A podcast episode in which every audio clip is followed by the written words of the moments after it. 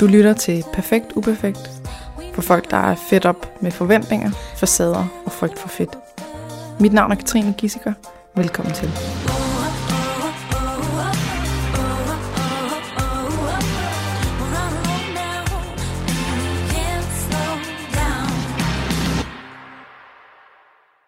Morten Svane, velkommen til min podcast.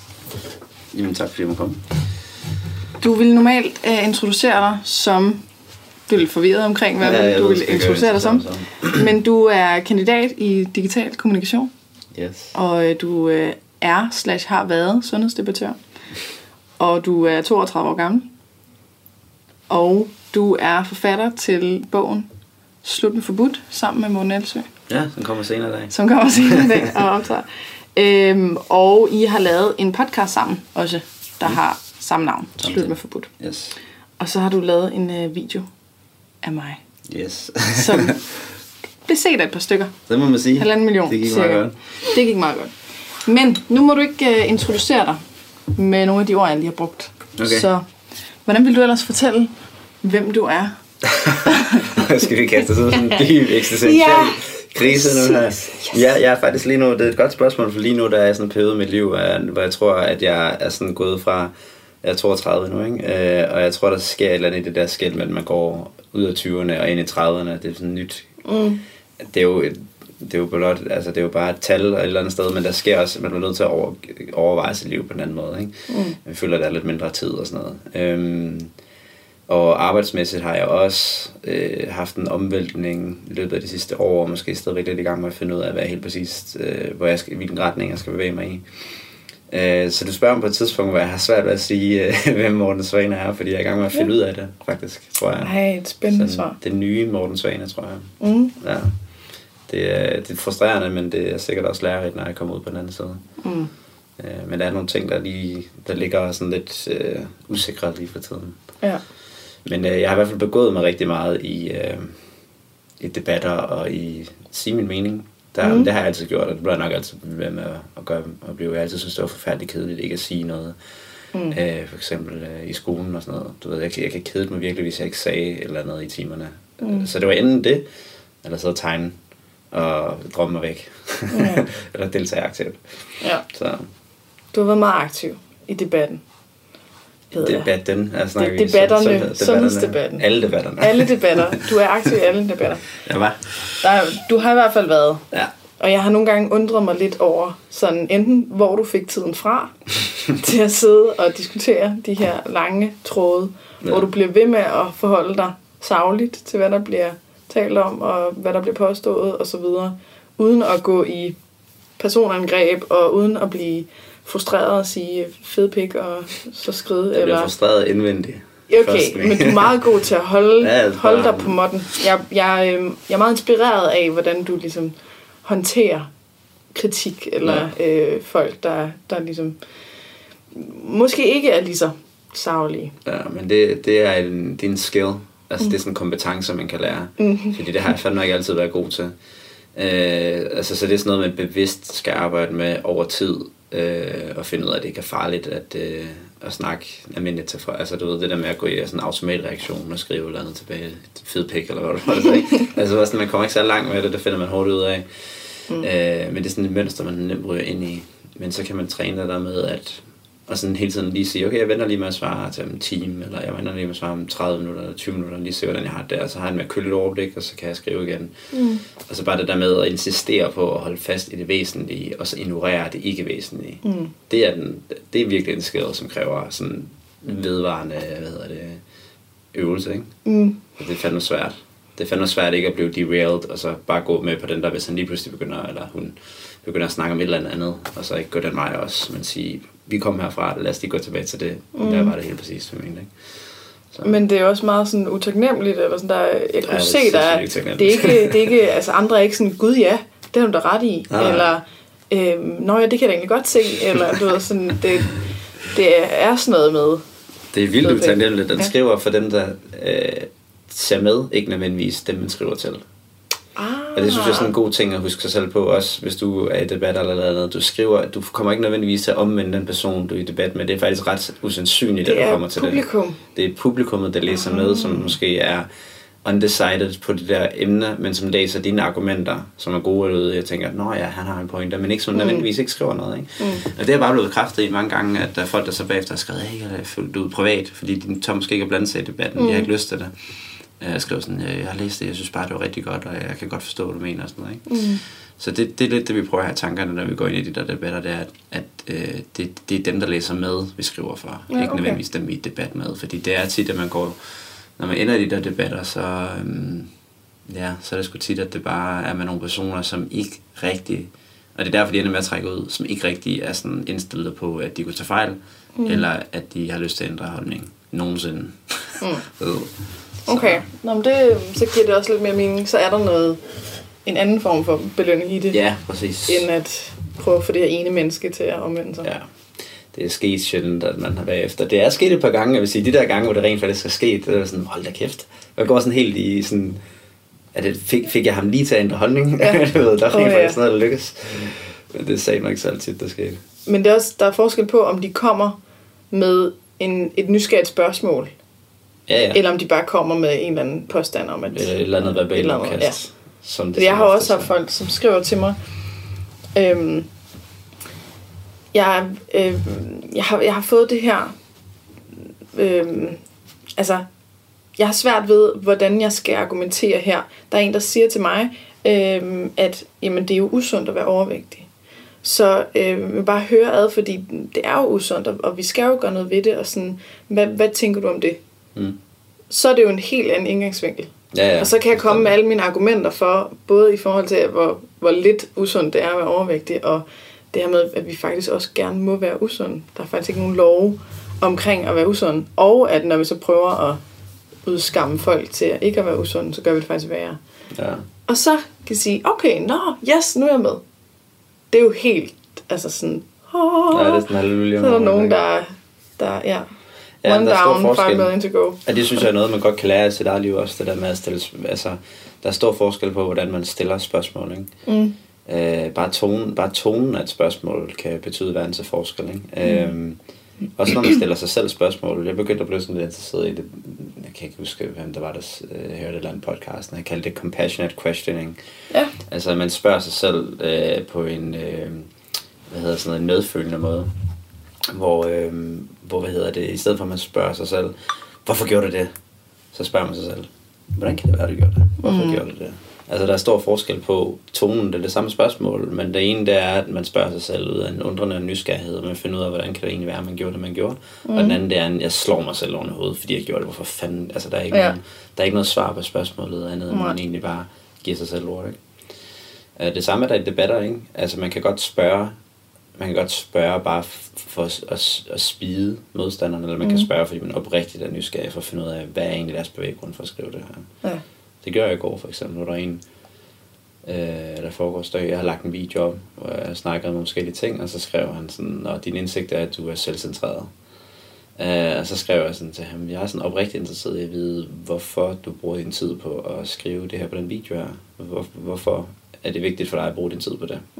Og det var ikke sådan en, du er en idiot for at gøre det. Jeg vil gerne vide, hvad var hans bevæggrund på rent faktisk at sætte sig ned og skrive en kommentar. For det interesserer mig, at folk gider at bruge deres tid på det. Så, og det fik jeg mig til at skrive en længere ting, hvor han ligesom uddybede det. Og så var det mindst noget, jeg kunne forholde mig til. Som så alle sammen var forkert, men jeg kunne forholde mig til det. Det er meget fint. Men det er forkert! Ja, præcis. Jamen, jeg kommer lige i tanke om, at jeg har en besked herinde, som jeg stadig ikke har svaret på. Og nu er du uddannet i kommunikation, så digital kommunikation da, så det kan være, at du lige kan hjælpe mig. Okay. Det her, det er en, der har fulgt mig på Instagram og har kommet med nogle meget søde kommentarer om min mave. Okay. Jeg har en tendens til at vise en meget stor bulet mave, og det har han ligesom været, det synes han var meget godt. Sådan han? Ja. Og så så er der... Så begyndte han at sende mig nogle billeder af hans egen mave, der var oppustet. Og alt var fint. Og nu har han ligesom Ej, jeg kan ikke finde den.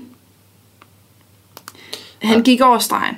Andre kvinder får dickpics, du får jeg får mavepics, men jeg får også sådan nogle kærligheds, altså sådan, wow, jeg har mødt min soulmate her. Var det det, han gjorde, eller hvad? Altså, du sagde, gik over stregen? Nej. Ej, hvor det irriterer mig, ikke kan finde den. Kan du huske, hvad han sagde? Ja. Det var fordi, han... Nu skal jeg lige huske at sætte den her på. Han var så blevet udelukket fra Instagram, fordi at han var begyndt at være sådan lidt for meget. Og så har han fundet mig på privat Facebook og skrevet til mig, hej, det er mig, der hedder... Han hedder Sans for Fred eller sådan noget. Vil du ikke lukke mig ind i sin Instagram igen? Og så har han sendt en video med af en pik, der spærmer ud over en kvindes bryster. Okay. Og så har jeg ligesom ikke rigtig svaret. Jeg vidste ikke helt, hvad jeg skulle svare på den her besked. Og så har han sendt en masse blomster. Og så har han skrevet, fuck you, bitch. Okay, vi... Hvordan skal jeg... Ham skal du bare lade være. Skal jeg spørge ind? Nej. I'm very curious about, why are you sending me this fuck you, bitch? Ja, ej, jeg tror, det der gør, det lyder som en, der er sådan lidt ustabil, ikke? Okay. Så der tror jeg bare, jeg vil køre. Nogle gange, så er det jo en helt fin strategi at bare ignorere og lade være med at svare, fordi det er ikke alle, man behøver at være i et svar, det er ikke alle, man behøver, der behøver at få svar, specielt ikke, hvis de ikke har gjort sig umage, eller hvis de bare er ude på at, hvis de reelt bare er ude på, de få gange, hvor jeg blokerer folk, skal jeg ikke så tit, men de få gange blokerer folk, det er, hvis jeg sådan helt tydeligt kan aflæse, at de er kun ude på at gøre noget dårligt for mig. Mm. At de har ikke tænkt sig på noget som helst tidspunkt at indgå i noget, der bare ligner en konstruktiv dialog. Okay. Så får jeg ikke noget ud af det, så kan jeg lige så godt smide dem væk. Ja. Men det, jeg synes ikke, det er særlig mange mennesker, der egentlig gør det. Mm. Så. Hvorfor er du træt? Hvad? Hvorfor er du træt? Jeg har bare ikke sovet så meget de sidste par dage. Hvorfor det? Er det identitetskrisen? Nej, jeg har altid været et nattemenneske. Specielt da jeg var yngre, og nu er jeg bare blevet så gammel, så nu kan jeg ikke gøre det på samme måde mere, uden at det rammer over. Men hvis jeg bare sådan skal følge min naturdøgnrytme, så har den med at blive nat, før jeg går i seng. Så jeg skal sådan tvinge mig til at gå i seng til sådan normal mennesketid. Mm-hmm. Og så de sidste par dage, så har jeg bare siddet virkelig sent og lavet arbejde og ting og sådan noget. Fordi jeg lige nu er single, og sådan, du ved, der er ikke noget, man skal stå til ansvar for. Er du single? Ja, det er. Så for det. Damer, er I klar? Hvordan kan det være? Ej, er det noget, du snakker om? Jamen, det kan vi godt, hvis der er. Hvordan det kan være, det er jo, nogle gange så går det jo bare ikke mellem to mennesker. Sådan er det jo. Nej. Men altså, ja, så har jeg jo rigtig nogen, der står til ansvar. Det er kun mig selv, ligesom, kan sige, jeg skal stå til ansvar overfor. Så, så har jeg det med at begrave mig i alle mulige ting. Damer, eller? Nej, okay. det er ofte arbejde, eller projekter, eller noget retning, ikke? Ikke nogen damer. Jeg synes, det er... det lyder forkert, det her, ikke? Jeg har aldrig været en af dem, der bare gad at bruge al min tid på at jagte kvinder. Jeg synes, det synes jeg også er opslidende. Jeg har haft venner, som sådan... Du ved, de nærmest har... Altså, jeg havde vitterligt engang en ven, jeg skal nok være med at sætte navn for ham. Men jeg kan huske, at han kom, vi trænede samme sted, så kom han og viste mig hans kalender, hvor han sådan hver eneste dag fra mandag til fredag havde en forskellig date med piger, ikke? Wow. Altså fra mandag til det kræver altså også noget at holde styr på. Det gider jeg virkelig ikke. Det fandt, så vil jeg hellere bruge den tid på arbejde. Ja, eller på et eller andet, som, som jeg føler giver. Men det er et lang tid siden, det her. Altså, selv dengang, jeg har ikke... jeg investerer for meget i folk. Jeg kan ikke have flygtige relationer på den der måde, der jeg investerer for meget i de mennesker, jeg kender, og sådan, jeg føler det at være mærkeligt, og sådan bare, der er derfor, jeg aldrig har været god til one night stands og sådan noget. Jeg ligger for, ikke, fordi jeg ligger for meget i et straks kaster af kærlighed på, men nej, slet ikke på den måde. Men det er bare sådan, jeg har svært ved det der med sådan, sådan brug og smid væk kultur. Ja, ting. Det kan godt huske, du har sagt det før. Ja. Det var bare en anden sammenhæng. Ja, det kan godt være, men altså, det er sådan, også med relationer, jeg synes, det er... Det ved jeg ikke. Det bliver for hårdt for mig, ligesom at bare skulle sådan sige farvel til en masse mennesker i mit liv. Ja. På den måde. Ja, på den måde. Det er klart. Så. Ja. Så der skal komme en pige hen til dig? Nej, slet ikke. Jeg kan sagtens tage initiativ. Nej, jeg kan sagtens tage initiativ, men jeg gider bare ikke konstant at planlægge dates og sådan noget. Det bliver for... Og nogle gange, så også hvis man sådan virkelig søger det, så sker det ikke. Altså min erfaring er gennem mit lange 32 år liv nu, at de ting, det sker sådan lidt organisk ofte, når det er godt. Mm. Det er svært at forsere det, ikke? Ja. Det er det virkelig. Altså nemt at møde nogen, når man forserer det. Det er bare så ikke altid den rigtige. Nej, det er sådan, man, og fordi man er sådan indstillet på det, ikke? At nu skal man, og så afvejer man folk på en helt anden måde, end når man bare møder nogen og sådan lidt har på redderne nede, og så, altså... Jeg har tit sagt sådan, at det er nemmere at møde en potentiel date sådan, i køen nede i Fakta, end der på et eller andet natklub, fordi du ved, du har bare så meget facade på, nu handler din podcast også om facade, ikke? Du har så meget facade på, og du er sådan, du er bevidst om den her iscenesættelse, du har gang i, du er bevidst om andre folk iscenesætter sig selv, og de samtaler, man har, er sjældent særligt sådan, altså de er præget af, at man ligesom, man ved endda, at man står og betragter andre mennesker, mens man står måske og snakker med nogen, ikke? Og måske endda bevidst om det og sådan noget. Altså det er meget forskelligt, hvordan folk reagerer.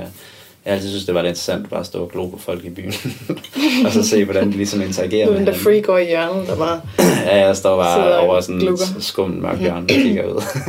Ja. Ej, det er sådan lidt, ja. Jeg tror, der er mange andre bedre måder at møde mennesker på.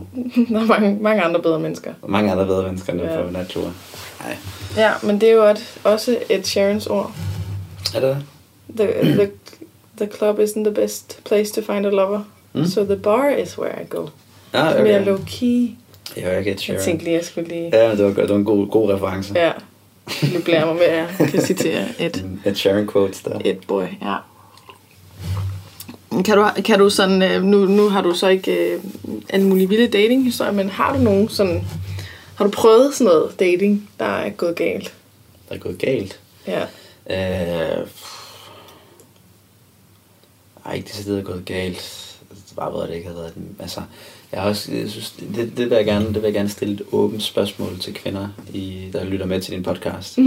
Jeg forstår ikke det her med at sætte billeder af sig selv på profiler, der ikke ligner en selv. Jeg forstår det virkelig ikke, fordi på et eller andet tidspunkt, så bliver man konfronteret med virkeligheden. Ja. Altså, forstår du, mener? Ja. Men så er ens charmerende personlighed der lige pludselig til at farve, hvordan man ser ud. Ja, det ved jeg godt, men du skal lige hen over den hurdle, der hedder hov. Det var ikke den, du var i virkeligheden. Ja. Som trods alt minor detail. Minor detail, ikke? Yeah. Altså, PS har taget 20 kilo på siden billedet. Ja, og det er jo ikke noget galt med, at du ved, med vægten i sig selv, det er bare det der med, så vil jeg da gerne vide, at det er den person, jeg møder. Eller det er sådan, du så. Jeg forstår ikke det der med at bruge elgamle billeder af sig selv, eller redigere sin hud vildt meget, for eksempel. Det er der ret mange kvinder, der gør. Jeg har virkelig lagt mærke til, ikke? Altså virkelig lægger billeder op, hvor de har retuscheret deres hud. Det forstår jeg ikke. Fordi man ser dem jo på et tidspunkt. Du har haft en personlig erfaring med det her, kan jeg fornemme. Mange. Nu har jeg også bare, jeg har arrangeret rigtig mange photoshoots tidligere i forhold til arbejde, hvor jeg tit, lyder vildt skumt der, jeg tit fandt kvinder på Instagram, som vi så tog billeder af efterfølgende, ikke? Som sagde, hey, vi har det her photoshoot. Mens de vidste, eller... Ja, altså inviterede dem til et photoshoot. Okay. Men der var fandme godt nok tit, at der var en diskrepans mellem de billeder, de har lagt op på, hvordan de så ud i virkeligheden. Ikke nødvendigvis, at de var grimme eller noget, men det var bare sådan, der kunne bare godt være markant forskel. Og jeg synes, det er sådan sjovt. Hvor det vil aldrig falde mig ind og lægge et billede op, hvor jeg havde retuscheret min hud, eller at jeg ikke lignede mig selv. Jeg synes, det er mærkeligt. Men jeg vil sige, at det gør mænd altså også. Ja, jeg ved godt, at mænd også gør det, men jeg tror, der er en højere forekomst blandt kvinder, og det er der også en god årsag til. Ikke? Kropspresset og alt muligt er meget større på kvinder, ikke? Kan vi godt blive enige om gennem historien og så videre. Og der er et højere krav til, hvordan kvinder skal se ud, sådan rent samfundsmæssigt, ikke? Som helt sikkert spiller ind i, at kvinder føler sig mere, eller tyr til den slags, ikke? Altså, jeg har været på en date, en Tinder-date, med en fyr, så bare virkelig så sød ud på de der billeder. Ja. Og så, altså jeg har jo lært af min datingfejl, ikke? Men jeg inviterede ham hjem til mig. Ja, det er altså fucking... Altså, hvor jeg bare, på første, er du helt ny i det her. Ja, altså for det første har han helt sikkert troet, at du skulle knalde, når du gør det. Jamen, det var ikke sådan en mening, at vi skulle være hos mig. Vi skulle ligesom, i stedet for, altså vi skulle spare nogle penge, så i stedet for at købe kaffe, så lavede vi det hos mig og tog det med ud i haven. I havde simpelthen snakket om, at vi skulle spare penge. Nej, men det jo måske, det kan jeg sgu ikke. Det fandt en praktisk date, der Katrine. Ja, men jeg var sgu lidt praktisk. Ja, det og så han lignede bare overhovedet ikke de der billeder, og han havde virkelig skæve tænder, og han havde sådan meget, meget grimt tøj på. Og så lugtede han virkelig voldsomt af sådan en en fake parfume. Ej, eller sådan noget. Ja, sådan helt syntetisk. Altså det var simpelthen, jeg var næsten ved at kaste op. Og jeg vidste ikke, hvordan jeg skulle komme ud. Nej, altså, det skulle man have skrevet. Jeg lugter dårligt. Men så kommer vi ud, og jeg ved, altså, jeg kunne ikke bare sende ham hjem. Han havde taget 3 kvarter i bussen, for at komme hen til mig. Ah, så det var sådan en høflighedsdigt. Ja. Ja. Så jeg startede ud med at sige, at jeg havde været sammen med 200 mænd, og havde haft alverdens kønssygdomme. Og især sådan nogle rigtig store kondylomer. Mm. Sådan nogle kønsvorter og sådan noget. Jeg prøvede alt. Hvorfor ikke? Og han var bare på. Okay. Altså han synes det var for fedt, og var sådan, ja, var det fedt med sådan en erfaren kvinde. Og jeg var sådan, shit, okay, hvad gør jeg? Det virker ikke, og jeg er nødt til at finde på et eller andet her. Men hvorfor? Og så var jeg vegetar på det tidspunkt. Og jeg ved, du vil spørge mig om, hvorfor ikke bare sige ærlighed. Ja, det var for det kunne jeg ikke. Der var ikke nogen kemi. Nej, det kan man ikke sige, når man møder, hej, der er ikke kemi. Men jeg var vegetar på det tidspunkt. Så jeg spurgte, om vi skulle dele en duomul med kød. Fordi at så tænkte jeg, så kunne det være, at jeg fik det dårligt. Jeg spiste kød. Okay. Og så delte vi den der duomul. Ja. Og så, så lod jeg, som om jeg fik det dårligt. Ikke? Ja. Og så, mens jeg sidder og sådan siger, ej, hvor får jeg dårligt. Åh. Og så faker jeg skal til at kaste op. Og det er her, hvor han ser snittet til at prøve at kysse mig. Det er fucking mærkeligt. Og så læner han sig ind for at kysse mig, mens jeg sidder der og sådan... Og så siger jeg sådan, nej. Og så sidder han, så bliver han bare helt hvid i hovedet og bare sådan... Jeg prøvede at kysse dig, men du sagde nej. Og sådan... Ja... Okay, du lyder også, at det var verdens mærkeligste dude. Måtte altså følge ham over til bussen, og han var bare helt heartbroken, og havde siddet og snakket om, kan du forestille dig, når det er så fantastisk på første date, hvordan vores anden date så vil være, og alt sådan noget. Okay, og så gav jeg ham en hurtig kram, og gik op, og jeg var simpelthen nødt til at gå i bad og vaske hår, fordi det der parfume der, for det der kram, det sad bare i hele mit hår, og mit tøj, og mit hud, og sådan noget. Okay. Så det er altså også mænd gør det også. Jeg ved, det er jo, jeg vil sige, mennesker gør det, ikke? Mm. Men nogle mennesker har mere dårligt. Det er altid det der. Jeg er så glad for, at jeg er begavet med en nogenlunde situationsfornemmelse. For det fandme ikke er given. Der er jo mange mennesker, jeg møder, som ikke forstår sociale signaler, eller sådan... jeg vil sige, min kører næsten på overdrive en gang, men jeg er ret god til at fornemme, når nogen er sure, eller i dårlig humør, eller... ubekvemme eller sådan noget, du ved, det kører lidt på overgear engang, fordi mine forældre skændes enormt meget, der var barn, så jeg blev sådan hyperopmærksom på sådan små signaler på, hvornår en stemning ændrer sig i et rum, og det har ligesom gået videre over mit voksenliv, hvor jeg sådan er blevet meget, sådan, jeg kan meget hurtigt fornemme, når der sker eller andet, ikke? Men der er fandme mange, der ikke har den der sådan helt almindelige fornemmelse for, det er sådan, hun er nok ikke... det er noget, she's not into me. Du ved, eller bare sådan, hvornår man skal lade være med at... altså, jeg synes, men hvis man skal lave en guide, kan man godt sige, at hvis kvinden er ved at brække sig, så lad være med at kysse hende. Altså, det forstår jeg jo slet ikke. Prøv at forestille dig, hvor eklatant en mangel fra situationen, som man skal have for at lave sin move på det tidspunkt. Af alle tidspunkter. Men han sad klar. Jeg kunne se på ham. Han var sådan, jeg tager, hvad end jeg kan få her. Så snart der bare et eller andet tegn på... Det er simpelthen, fordi du åbnede munden, måske. Jeg tror, jeg lænede mig forover, eller sådan noget, og det var sådan, så var jeg lidt i nærheden af ham med mine læber. Ja, det kan godt være. Han var så fokuseret på de der læber, og han skal bare... Ja, det kan godt være, han bare sådan havde sådan, resten af var zonet ud, ikke? Ja. Alle de signaler der sad og glade op. Så lyden af... Det tænkte han, der sker noget i mine bukser. Ja, lækkert det der. Ja. Jeg har virkelig været på mange af sådan nogle dates. Ja, der har jeg sgu været rimelig forskånet, vil jeg sige, men jeg har også en... Jeg tror, jeg er rimelig selektiv. Ja. Det ved jeg ikke. Jeg tror, det er også kredsen. Ikke kredsen, men jeg er også god til at fornemme på skrift, om folk de er sådan lidt crazy. Altså, det kan jeg ret hurtigt fornemme også. Der har jeg også en god, sådan ret fintunet ting. Jeg fornemmer rimelig hurtigt sådan, der er et eller andet mærkeligt her. Det dropper jeg. Men det hænger altså ikke altid sammen, fordi ham der, han var bare... Altså, han fik mig til at grine højt. Ja. Med sin humor. Du kan møde de der ting der, ikke? Hvor der sådan, hvordan helt modsat, hvor møder dem virkelig lidt slet ikke er, som de er online. Men ja, men der har jeg endnu faktisk endnu ikke stødt på. Men jeg har stødt på nogen, hvor de virkelig ikke lignede dem, de gjorde på billederne. Og sådan, hvor man bare, og så bare måske ikke, så kemien ikke var der, ikke? Og så slutter man det bare hurtigt. Mm. Jeg har fået et glimrende tip fra en, som sagde det der med, at det er en skide god idé at gå en tur faktisk med folk. Fordi så kan du selv bestemme, hvor langt det skal være. Du kan selv bestemme, hvornår du siger, og nu skal jeg også på vej hjem igen. Ja. Du ved, du ikke fanger noget sted. Ja. Det er en skide god idé. Mm. Det er det, jeg begyndte på. Ja. Og hvis det så er godt, det så kan man bare forlænge turen, ikke? Og hvis det er rigtig godt, så kan man sige, at vi vil med hjem og drikke kaffe, eller skal vi gå på en café, eller hvad det nu skulle være. Ja. Så kan man ligesom, man kan selv beslutte. Altså sidst jeg har været på en gåtursdate, det var, jeg tror det er et år siden, eller sådan noget, hvor at, nu larmer du helt vildt, yeah. Mr. Digital. Yeah.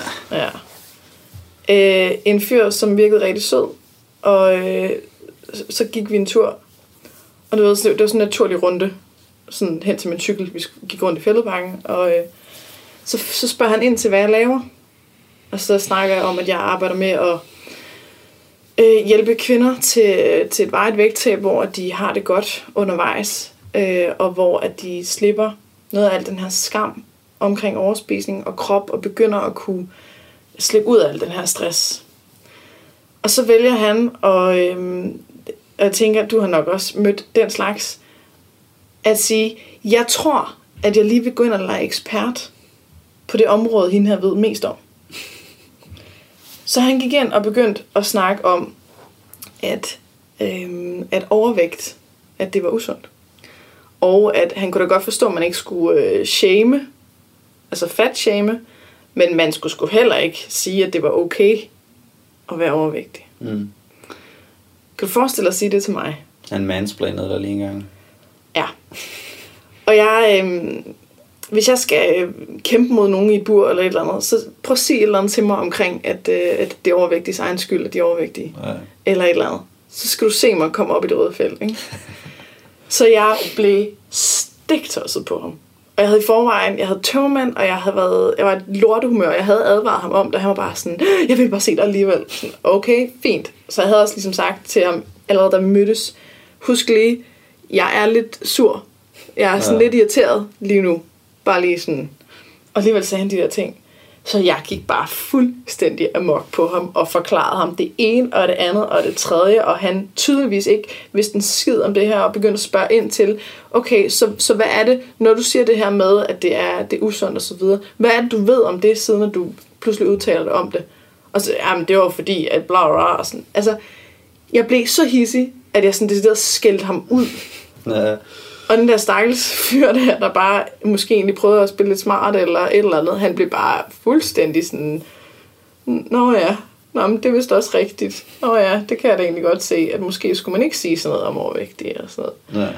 Og hele den der date, den gik bare med, at jeg skældte ud og råbte af ham. Og så kommer vi over til min cykel, og så kigger han på mig, og så er han bare sådan, skal vi tage en tur mere? Jeg var sådan, er du helt... væk. Selvfølgelig skal vi ikke tage en tur mere. Du er en kæmpe idiot. Jeg skal langt væk fra dig nu. Og så siger han, nej, okay. Men skal vi så ikke finde og spise? Nej, vi skal ikke finde og spise. Du skal gå. Jeg skal ikke se dig mere. Hej. Ja. Og så tog jeg min cykel og gik og slettede Tinder. Og du har altså så har jeg ikke været på Tinder på siden da. Situationsfornemmelse, må man sige. Ja, det kan godt være, jeg har sådan en frekvens, jeg sender ud på. Og finder alle de der freaks. Med far for at træde ind i løvens bur, ikke? Så er der lige noget, jeg spørger omkring det der med overvægt. Ja. Så du siger, at overvægt ikke er usundt?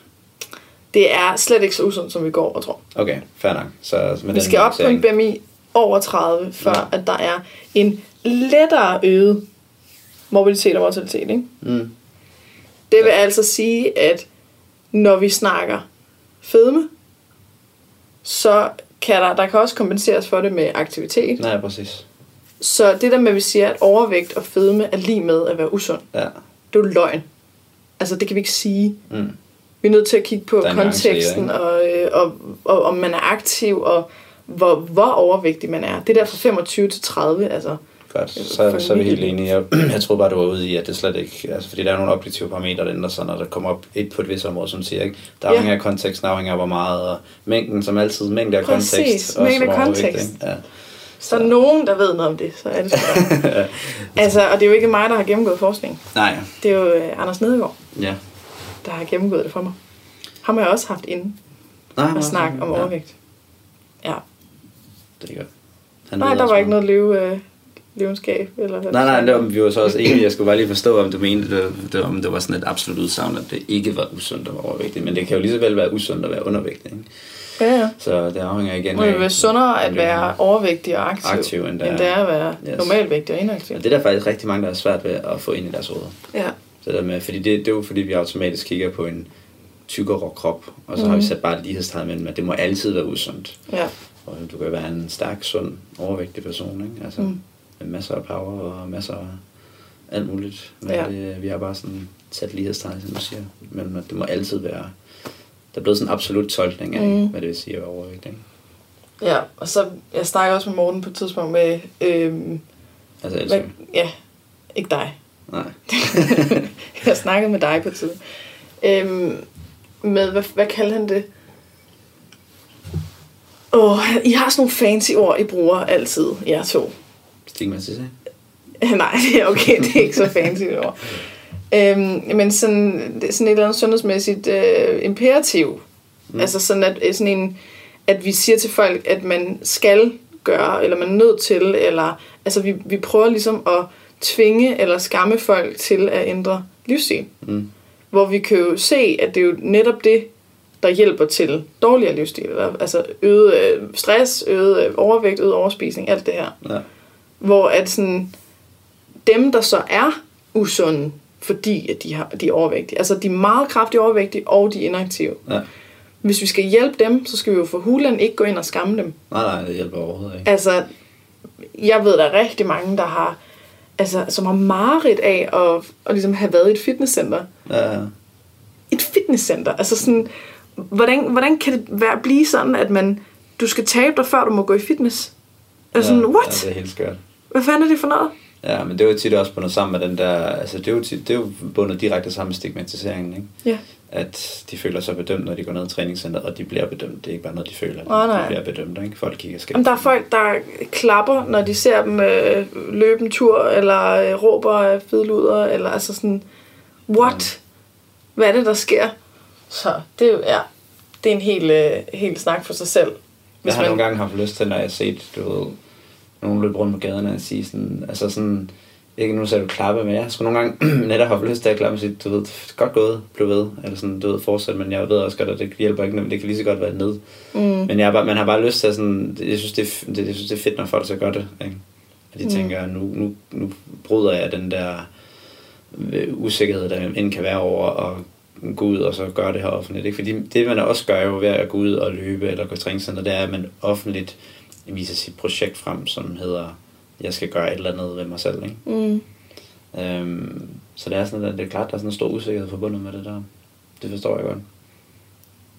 Ja, hvis vi skal ændre noget, så skal det i hvert fald ikke være skammervejen. Nej, det skal det sgu ikke. Det duer ikke. Det var sådan en ting, jeg godt kunne lide i jeres Slut med forbud. Det er den der oversigt, I havde over alle de her faktorer, der spiller ind. Hvor folk har en tendens til at simplificere tingene helt vanvittigt meget. Ja. Altså, luk munden og let røven, synes jeg bare er så fint et eksempel på en... misforstået. Ja, vanvittig simplificering af noget, der er så hamrende komplekst, som det her med at spise og overspisning og overvægt og så videre er. Jeg kommer til at lave... Jeg håber, det bliver april måned. Hvad er vi nu, Martin? Ja, jeg håber, det bliver primært. Jeg kommer til at lave en video, som tager udgangspunkt i den der chart, du snakker om. Ja. Altså overvægtende, eller grundene til, at man bliver overvægtig. Ja. De potentielle grunde til, at man bliver overvægtig. Jeg vil gerne lave noget med det. Jeg vil gerne støtte op om. Jeg vil gerne lave noget med det. Jeg vil gerne lave noget, der gør opmærksom på den her... der gør opmærksom på... Der kan man sige... viser nuanceringen i, hvorfor man kan blive... Altså de er jo potentielle årsager til, at man kan blive overvægtig. Der ligger så meget bag det, fordi når man først er blevet bevidst om det, så er det lidt ligesom at sluge en røde eller blå pille i Matrix. Jeg kan aldrig huske, at for en, der viser virkeligheden. Men når du ligesom først er blevet opmærksom på, at der er altså et væld af årsager. Ikke? Du kan ikke bare, så kan du ikke længere bare gribe til den nemme, sort-hvide konklusion, der hedder, du vil være der, du spiser for eller ikke? Du har ikke nogen ryggrad, eller svag, eller Præcis. Så jeg vil gerne gøre flere mennesker opmærksom på det. Jeg stammer egentlig lige så meget fra, at min mor, hun var faktisk ret overvægtig, da jeg var yngre. Altså som vi snakker, hun er en lille kvinde på 65 eller sådan noget, meget plus 90 kilo eller sådan. Hun var ret overvægtig. Og havde været på et væld af kurer og sådan noget gennem hele min barndom, så tabte hun sig endelig. Jeg har holdt lige siden faktisk, det er ret godt gået. Det har hun vel gjort de sidste 20 år eller sådan noget, hun holdt det. 15 måske. Tabte sig 30 kilo, tror jeg, plus 30 kilo. Og sådan, når jeg tænker over, altså jeg kan ikke lade være med sådan næsten få skyldfølelse over, hvor meget jeg fatshamede hende, da jeg var barn. Jeg var sådan en skinny kid. Så du ved, så hvis jeg blev sur på hende, så kaldte jeg hende fed. Altså, det var min måde at ramme hende på, hvis jeg blev sur som barn. Og nu så tænker jeg bare sådan, det må da bare have været sådan ekstra benzin på det der. Altså, det må have været fucking svært for hende at komme ud af det der, fordi hun er ingen tvivl om, og det ved jeg, at min mor, hun spiser på følelser.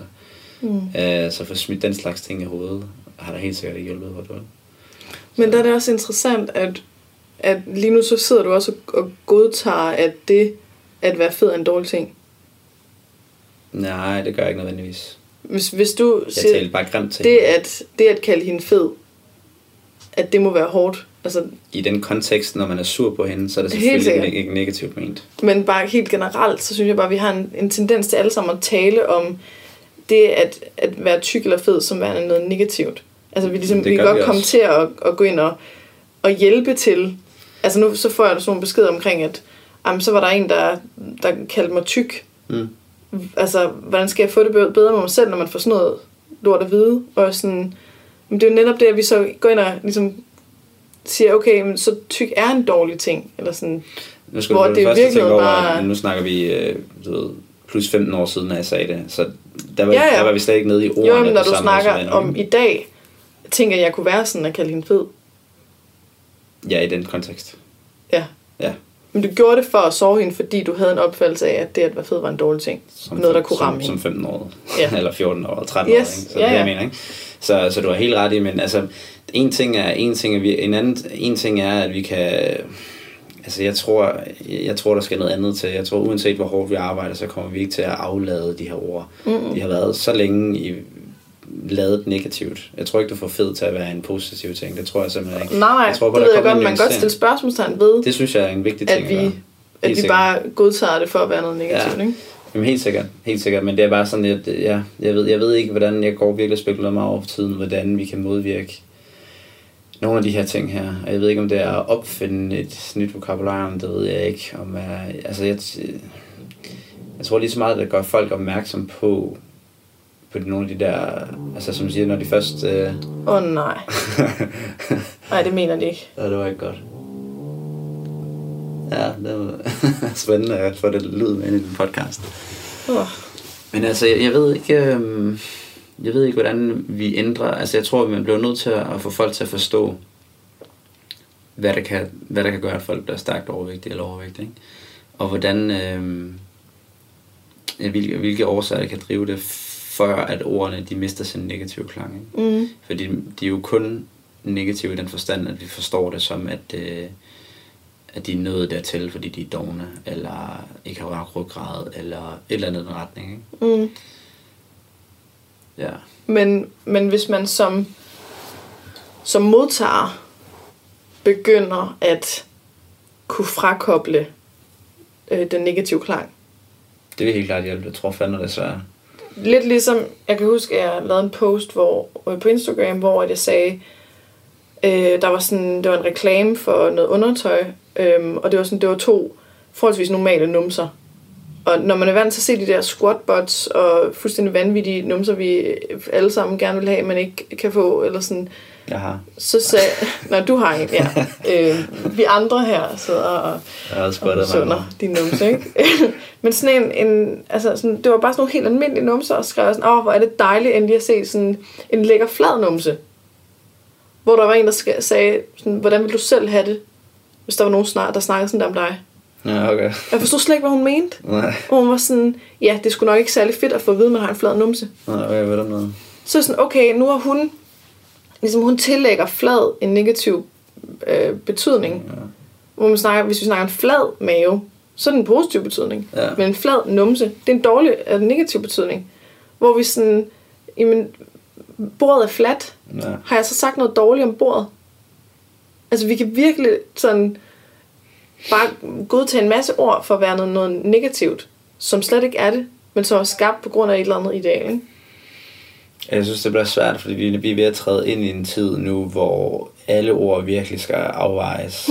Altså ja. jeg synes næsten, vi er ved at komme ind i sådan en lidt... Altså, fordi der er nødt til at være nogle grænseflader et eller andet sted, som gør, at man kan navigere sikkert rundt i sådan at bruge ord, ikke? Altså nu, også bare med sådan hele kønsdebatten, som også er ved at gå rimelig meget amok, synes jeg, hvad man skal, specielt i USA, ikke? Og der er nogen, der vil kalde cis og sirs, og alle mulige, altså, der, du ved, den her snak om pronomer og sådan noget, jeg ved ikke, om du følger med i den. Er det ligesom hen? Ja, men der er jo en hel subgruppe af folk, som vil kalde sådan noget helt andet, og insisterer på, at det skal blive kaldt, og sådan noget, ikke? Hvor det begynder at blive ekstremt svært at navigere i, hvilke ord og ting man overhovedet må bruge om folk, ikke? Og jeg ved ikke, der skal jeg lige tænke lidt mere over. Der er sådan lidt mere undecided stadigvæk omkring, om vi er kommet ind i sådan en, altså, hvor det bliver svært overhovedet at snakke med hinanden, fordi vi alle sammen har vores forskellige sprogforståelser af, hvad der er ok og ikke ok, ikke? Og så har vi slet ingen fælles grund, hvor vi ligesom kan mødes og forstå hinanden. Altså det er jo bare sådan, det er virkelig... Men der er det vigtigt, at man så holder fast i at gøre det, altså... Ja. Jeg tænker bare for eksempel, jeg kan jo godt, hvis jeg laver en joke, ja, så ved jeg, at der er nogen, der bliver offended af den. Men det må jeg ligesom tage med. Ja. Altså, når jeg for eksempel stiller mig selv op ved siden af en eller anden model, der er både er retuscheret og er meget, meget brun og har den perfekte krop ifølge idealet og fuldstændig afbladede tænder og falske øjenvipper osv. Og jeg stiller mig selv ved siden af, så skaber en kontrast, hvor at det er jo mig, jeg tager pis på. Ja. Altså, fordi jeg kan sikkert se pænt nok ud, men hvis jeg stiller mig op ved siden af en, der er så pæn der, så ser jeg rimelig ærgerlig ud, ikke? Og der er det jo mig, jeg tager pis på, og det opfatter jo også, at der er rigtig mange, der synes, det er rigtig sjovt. Og så er der også bare de få, som synes, at jeg så siger, at man må ikke være tynd. Ja. At slanke mennesker er dumme, eller at slanke mennesker ikke er okay, eller altså sådan, som fortolker det på en eller anden måde. Hvis jeg skal stoppe med at lave de billeder, fordi at alle ikke synes, det er sjovt, så kan jeg jo aldrig nogensinde gøre eller sige noget. Altså, det der gør humor sjovt, der er det polariserende i en eller anden form. Så hvis du skulle gøre din humor politisk korrekt, så at sige, så ville det ikke være sjovt. Nej. Altså det er lidt det dilemma, man står i. Det er også det, faktisk skrev. Men kan du ikke bare skrive, at begge kroppe er helt okay? Ja. Jo, så er det bare ikke sjovt længere. Ja. Altså, det er sådan en anden ting, ikke? Det er jo i kontrasterne, og det er i polariseringen, at det bliver sjovt, ikke? Man stiller to ting op mod hinanden, som ikke passer sammen, eller som... Ja, præcis. Som lige bryder blikket som rødt. Ja, præcis. Hvad fanden? Jeg kan huske, at hende, Sofie... Jeg ved ikke, om hun hedder Hagen, eller Hækken, eller Hagen, eller... Ja, Sofie Hagen må det være, hvad det er. Hagen. Hende har det lidt anstrengt med. Er det rigtigt? No. Ja, synes, hun sagde nogle ting som jeg synes var rigtig gode. Okay. Og så midt i det, så siger hun også en eller anden joke omkring, jeg har ikke et fitnessmedlemskab, fordi jeg har en sjæl, eller du ved, sådan et eller andet. Ja. Eller jeg har en hjerne, eller jeg ved ikke, sådan noget. Hvor jeg så delte den, og hvor der er en, der skrev, at hun synes virkelig, det var tarveligt, at jeg ville dele nogen, der udskammer folk, der er i et fitnesscenter. Ja. Eller sådan, hvor jeg bare skrev, jeg drømmer om en verden, hvor vi godt må tage lidt pis på hinanden, og ikke behøver at tage alting så nært. Ja. Altså, men det, jeg mener, det er jo gode eksempler på, det er svært efterhånden at sige noget som helst, præcis, uden der ikke er nogen, der bliver krænket af det. Ikke? Ja. Der er den her krænkelseskultur, og det er svært. Jeg så sådan en post, hvor der stod, mange folk er i virkeligheden ikke klar over, at man godt kan være uenig med noget, uden at kommentere det. Ja. Man kan altså, godt tænke, du ved, er det sådan noget, here's Bill, he sees something on the internet, he doesn't agree with it. He just keeps on with his day. No, be like Bill. Bill is a good guy. Eller altså, det, er sådan, det kan man sgu lære lidt af det der, men man behøver ikke at reagere på det. Vi er sådan en fucking reaktionsmode hele tiden. Jamen, jeg tror, det er fordi, vi er så stressede. Jeg tror simpelthen, at vi nærmest føler os truet hele tiden. Så vi er i den der sådan lidt fight or flight mode hele tiden, af at enten så skal jeg ind og sige, det er fandme ikke okay, og det der skal du stoppe med, og du er tavlig, og det der, det skader, og ej, og, altså, eller også så skal jeg ligesom gøre noget andet, så er jeg bliver jeg trådt på og jeg tror, ligger her. Jeg tror, at stressen kan være en konsekvens af, at vi reagerer så meget. Men jeg tror ikke, det er det, der er årsagen til det. Jeg tror, årsagen er tilgængeligheden af information, som vi ikke havde før. Vi har demokratiseret, altså internet har demokratiseret kommunikation, hvor det før var forbeholdt en elite, eller hvad man skal sige, en udvalgt skare af folk, som kunne kommunikere, som havde evnerne til at kommunikere. Så kan alle gøre det, ikke? Hvor det før var John, der skulle sidde og skrive et surt læserbrev til Politikken. Han kan gå ind og spamme 20 kommentarer om dagen inde på Facebook, ikke? Med alt, hvad han har lyst til at gøre. Og det gør jo, at det rammer nogle mennesker, og der er nogle mennesker, som før han aldrig blev eksponeret over for det, der lige pludselig ser det, fordi vi bruger rigtig meget tid på Facebook. Så den der tilgængelighed af information, og folk, der i højere grad kan vælge at komme ud med deres lort. Altså, det smukke ved internet er, at det har demokratiseret kommunikation. Det nederen ved internettet, det er, at det har demokratiseret kommunikation. Det er virkelig tilvirket svært, ikke? Så jeg tror mere, det er det der med, at vi bare bliver eksponeret over for alle de her ting. Og hvis vi tager den gode side af det, så er det, at vi kan blive eksponeret over for holdninger, vi ellers ikke normalt vi har været. Og den dårlige side, det er det der med, at vi måske kommer rigtig meget i sådan noget fight or flight mode, ikke? Og vi siger, det skal jeg reagere på det der, der er en, der someone is wrong in the internet. Ja, præcis. Den har jeg haft meget, ikke? Den kender du også. Ja, den kender jeg godt. Ja. Altså, så, ja. Det kan jeg også huske for nylig, at du var inde og kommentere på en af mine posts, hvor jeg blev altid sådan, Morten Svane, han er klog, han skriver et eller andet. Og så var det bare fordi, der var en, hvor jeg havde skrevet en post omkring, at jeg ville gerne prøve at få et mere positivt forhold til træning, som er blevet helt ødelagt. Altså sådan mig og motion og træning og så videre er helt sådan, vi er ikke så gode venner, fordi at jeg har overgjort det, og det har altid handlet om vægttab og flad mave og fjern appelsinhud og sådan noget. Jeg har overskrevet min grænse alt for meget, og så har jeg skrevet en post om det, og skrevet, at nu er jeg simpelthen sådan... Nu cutter alt af, der på en eller anden måde stresser mig, eller har en negativ association, og så tager jeg bare 5 gentagelser af de øvelser, jeg godt kan lide. Hvor før så var det super 15 eller et eller andet. Yes, og så er der en, der skriver, hvorfor tager du ikke 15 gentagelser, sådan, så det rent faktisk er styrketræning? Ja. Fordi du siger jo, at du har problemer med dine skuldre. Ja. Og jeg gad ikke engang kommentere det, sådan, fordi jeg bare... det er sådan noget... hvor man kommenterer bare for at kommentere, og måske prøve at vise, at man har en eller anden form for viden. Ja, jeg tror, man bundet det der med... Det var ikke noget som helst, der handlede om, hvad jeg egentlig skrev, vel? Nej, det var det ikke. Altså, jeg skrev decideret, at jeg har brug for, at det er færre gentagelser, så at jeg ikke bliver stresset af det. Ja. Altså, sådan, så det var helt malplaceret, den der kommentar, men... Ja. Du ved, og så var du inde og sige, hey, det kan godt være styrketræning, selvom det er 5 gentagelser. Men det, hun skrev, var faktuelt forkert, jo. Yeah. Altså, hun skrev, at hvis du gerne ville blive stærkere, så skulle du tage mellem 10 og 15 gentagelser. Det passer simpelthen ikke. Nej. Du kan godt blive stærkere ved det. Jeg blev så skuffet, og det bare var sådan en kommentar. Here we go again. Ja, det mest... Politimandens vage. Det er ikke rigtigt. Nej, men altså, det var jo lige så meget i dit forsvar. Ja. Altså, fordi det, hun skrev, var ligegyldigt. Det var bare kedeligt. Ja, det kan være, det var ligegyldigt. Meget mere spændende, hvis du havde skrevet sådan, shit, hvor er det? Det er genialt, det du skriver, Katrine. Altså, ved du hvad, jeg deler den sgu lige, ligesom Birman eller et eller andet, som havde delt. Så var det bare en rettelse. Ja, men det var en vigtig rettelse. Ja. Jamen, det tænker jeg mig lige så meget på, hvis der er folk, fordi du ved, lige på det der område med styrketræning, der er faktisk ret mange kvinder, som er usikre på det. Fordi der er rigtig mange fyre, som gerne fortæller, hvordan de skal træne ned i centret, ikke? Og så det der med information er sådan lidt flydende på det område, så hvis der er et eller andet, der skriver, at jeg ved bare sådan en kommentar der, så kan det være, der sidder og læser. Du har ret mange kvindelige læsere, ikke? Så kan det være, at de sidder og læser med og tænker, okay, jeg skal tage til de 15 hver gang, så jeg er stærkere, jeg vil have en stærk skulder. Altså, jamen, jeg synes, det er fantastisk, at du gider gøre det. Jeg fatter bare ikke, at du gider.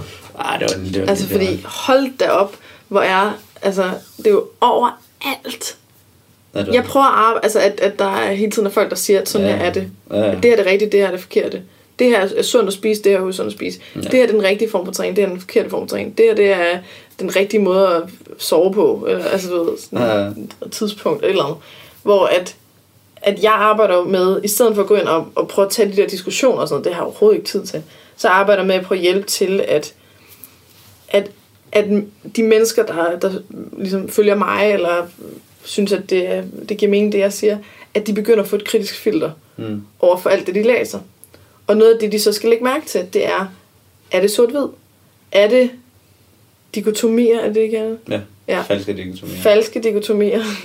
Det er jeres udtryk. Er der nogen, der siger noget absolut, altså at det ligesom, sådan er det, eller sådan er det ikke, eller det er rigtigt eller forkert. Ja, det at det i sig selv viser, at det ikke er noget, du skal tage dig af. Det er i hvert fald, det er et rødt flag. Ja, præcis. Det skal man lige sådan, okay. Altså det er sådan, at den filtrering, at vi behøver ikke alle sammen være højt uddannet inden for alle de her områder, for at kunne finde ud af, hvad er rigtigt og hvad er forkert. Nej. Men at vi bare, hvis vi ser nogen, der siger, at det her er det rigtige, og det her er det forkerte, så ved vi, at det skal vi ikke tage os af. Ja, præcis. Altså, fordi det er nogen, der tydeligvis ikke har forstået nuancerne, og dermed højst sandsynligt nok ikke rigtig ved, hvad de snakker om. Ja, en anden en, du kan sætte på det filter, det der med, hvis der er nogen, der laver ekstraordinære påstande, fylder de det så med ekstraordinær evidens, hvis det ikke de gør det. Hvis der er nogen, der kommer nogle helt vilde påstande, så okay, det, altså, har de så rent faktisk en eneste reference på noget som helst? Hvis de ikke har det, så kan du gå videre. Jamen, jeg tror simpelthen, der er, altså, det er i hvert fald, inden jeg tog mine uddannelser, så anede jeg ikke en skid om det her med forskning og evidens og altså. Jamen, jeg tror ikke, det er almen viden, at man tænker, at man forstår, hvad forskning handler om. Man skal heller ikke forstå det. Det er bare det der med, hvis du ser nogen, lad os sige, at du laver et opslag, hvor du skriver om al overvægt. Aspartam skaber kræft. Ja, det er et ekstraordinært. Det er en ekstraordinær påstand. Så man kan bare tænke på det som store påstande.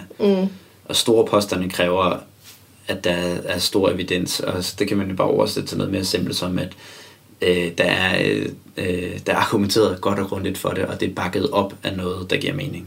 Hvis man kan se, at de der påstande bare står for sig selv, og der er overhovedet ikke blandet noget ind i det, der kommer bare den her påstand, og det er ikke forklaret, det er ikke fuldt op af noget, altså der er ingen referencer, der er ingenting i den retning, så kan man godt skøjte videre, fordi så er der højst sandsynligt ikke noget om det, ikke? Ja, helt sikkert. Men så er der jo altså skridtet efter at bare godtage al information som værende viden, eller sådan, nå gud, er det sådan, så må jeg hellere. Det vil jo være at sige, hold, okay, nu er jeg lidt mere kritisk, de skal have en eller anden form for rygdækning, et eller andet, noget videnskab bag, et eller andet, hvor de siger, det her, jeg har viden fra. Ja. Hvis at man så som budbringer, altså hvis man ikke er den, der er afsenderen af det her budskab, hvis man så ved det, at der er nogen, der er lidt mere kritiske, ja, så kan man sætte enten bare et link på. Ja. De færreste klikker på selve linket, ikke? Ja. Folk går ikke ind og undersøger. Okay, det her link, det sender mig ind til, hvad er det for en hjemmeside? Hvad er det? Er det et studie? Er det et studie, der er lavet på 2 mennesker? Eller du ved, hvad det nu kan være, ikke? Jo, jamen, det er et kæmpe problem, det der, sådan siger. Så derfor så kan man bare lidt mere kritisk. Man kan nemt få det videnskabeligt ud. Ja, præcis. Ja. Og det, der kender vi i hvert fald nogen, der er rigtig dygtige til at bruge enten nogle få studier, eller noget, der ligner studier, eller et eller andet for at lyde som om, at det er rigtigt, ikke? Jo, og der er vi ude i det der med, hvor altså, så, og derfor er det bedre at have de der simple regler, du startede med, ikke? Fordi der kan man bedre decifrere, om det er noget, man skal lytte til eller ej. Fordi det er i virkeligheden de værste personer, det er dem, der manipulerer. Altså det er pseudovidenskab i sin bogstavelig forstand. Det er dem, der får det til at virke som om, det er videnskabeligt, det de laver, men i virkeligheden. Og så har man jo ikke en chance som modtager. Nej. Hvis man ikke har en PhD eller et eller andet, hvor man forstår sig på bare du ved, generel forståelse for videnskab, og bare den generelle forståelse er faktisk ret svær, ikke? Det er noget, jeg har skulle arbejde med længe for at forstå. Der er jo, altså, man kan stadig være uenig, selvom altså, hvis 2 højtuddannede sidder og snakker om, hvad forskning siger, kan de stadig være uenige. Ja. Altså sådan, så hvordan skal man som almen borger kunne gå ind og sige, okay, det kan godt være, det ligner videnskab, men det er det sgu nok ikke rigtigt, eller jeg kan sgu se, at altså, der er man bare lost, man er nødt til bare at sige, nå, okay, men så må det jo være sandt, eller. Jamen, der er faktisk et kæmpe problem at snakke med en journalist om det i, hvad har vi det, det var sidste uge så, hvor vi snakkede om, vi interviewede omkring, jeg ved ikke, om noget har fundet frem til min hjemmeside, åbenbart, og der stod, at jeg så et behov for et sundhedsmæssigt paradigmeskift, og det vil hun gerne høre om. Og så snakker jeg om nogle af de her ting, vi også snakker om nu, kritisk tænkning, og hvordan at al den her information, der er misinformation rundt omkring, ligesom gør folk skide forvirret. Og jeg havde faktisk lidt svært ved at give hende en løsning andet, end at vi bliver nødt til at lære folk at være mere kritiske om den information, vi læser. Fordi det sagde sådan, altså jeg blev ved med sådan at vende tilbage til, det er jo faktisk helt vildt svært at forstå de her ting her. Og du skal faktisk, de færreste mennesker har ressourcer til at sidde og forstå evidenshierarkier, eller forstå signifikanser, eller forstå metodedesign af studier og sådan noget. Det kan vi ikke forvente og forlange af almindelige mennesker, at de skal kunne finde ud af. Det er de ikke tid til, det er de ikke interesse i, og det forstår jeg sgu godt. Så der skal måske... Og det burde heller ikke være nødvendigt. Altså, nej, det burde ikke være nødvendigt. Det burde ikke være nødvendigt. Man kan sige, at det er desværre blevet en nødvendighed, fordi det her med at udgive information er blevet så nemt for alle, ikke? Og det her med at virke videnskabeligt er blevet så nemt for alle, så det er desværre blevet et hvad hedder sådan noget... Altså det er næsten noget, der kræves nu af folk for at navigere rundt i det, men det kan folk jo ikke. Og det forstår jeg også godt, at de kan. Altså jeg har brugt de sidste 8 år nærmest for at forstå, hvordan videnskab bliver bedrevet. Det gik sgu meget langsomt, fordi det er ikke noget, jeg sætter mig ned og tænker, nu vil jeg læse om, hvordan videnskab fungerer. Ikke? Det er sådan noget, jeg har lært lige så stille gennem tiden. Og det tager sgu lang tid, det tager også virkelig lang tid. Men altså, så er vi tilbage til, okay, så kan man bruge de steps, du nævnte, ikke? Mm. Er der absolut udsagn, er der falske dikotomier, alle de der ting, det er sådan rigtig gode markører. Men det er også noget, man skal træne op til at spotte, ikke? Jo. Det kræver faktisk også en indsats. Jo, jeg blev også interviewet af en journalist i går, som også spurgte mig netop om det her. Måske den samme. Og siger, ja, er du koster næringsforbundet? Ja. Ja, ej, fedt. Nej, så får vi begge to en skrivelse snart. Det var sjovt. Og hun spurgte også, jamen, hvad mener du så løsningen skulle være? Hvor at... Altså jeg sagde det her med, at man skulle følge sådan nogen som Morne Elsøe for eksempel, der går ind og kigger på, hvad forskning siger, og kan buste nogle af de her myter. Men jeg foreslår også, at man kunne have et automatisk nej, i stedet for et automatisk ja. Fordi at det, der er problemet lige nu, er jo, at man har et automatisk ja. At alt, hvad man hører eller læser, at det tror man på. Yeah. Man siger, okay, jeg regner med, jeg stoler på, jeg selvfølgelig er det rigtigt, det de siger. Ja. Især hvis nogen, der lyder overbevisende eller et eller andet. Ikke? Ja, det. Hvis vi nu havde et automatisk nej, og siger, okay, men jeg regner med, at alt det, jeg får at vide, der enten skaber stress eller bekymring, eller siger, at jeg skal, eller jeg ikke må, eller et eller andet, at det er forkert. Så kan man jo bedre have mulighed for at finde ud af, hvad er det, der virker for mig. Ja, det er en god dag. Fordi der er også et problem i, at hvis der så er noget viden, som vil være vigtigt at få, det vil stadig ikke skabe værktøj til at kunne ændre ting. Nej. Altså det er fuldstændig ligegyldigt at vide, at det er usundt at være overvægtig, eller sådan, fordi, jamen, kan det hjælpe dig til at ændre noget? Nej, kun hvis vi tænker på det som at være noget rationelt, ikke? Ja. At det at være overvægtig, det er et rationelt valg. It's not. Surprise.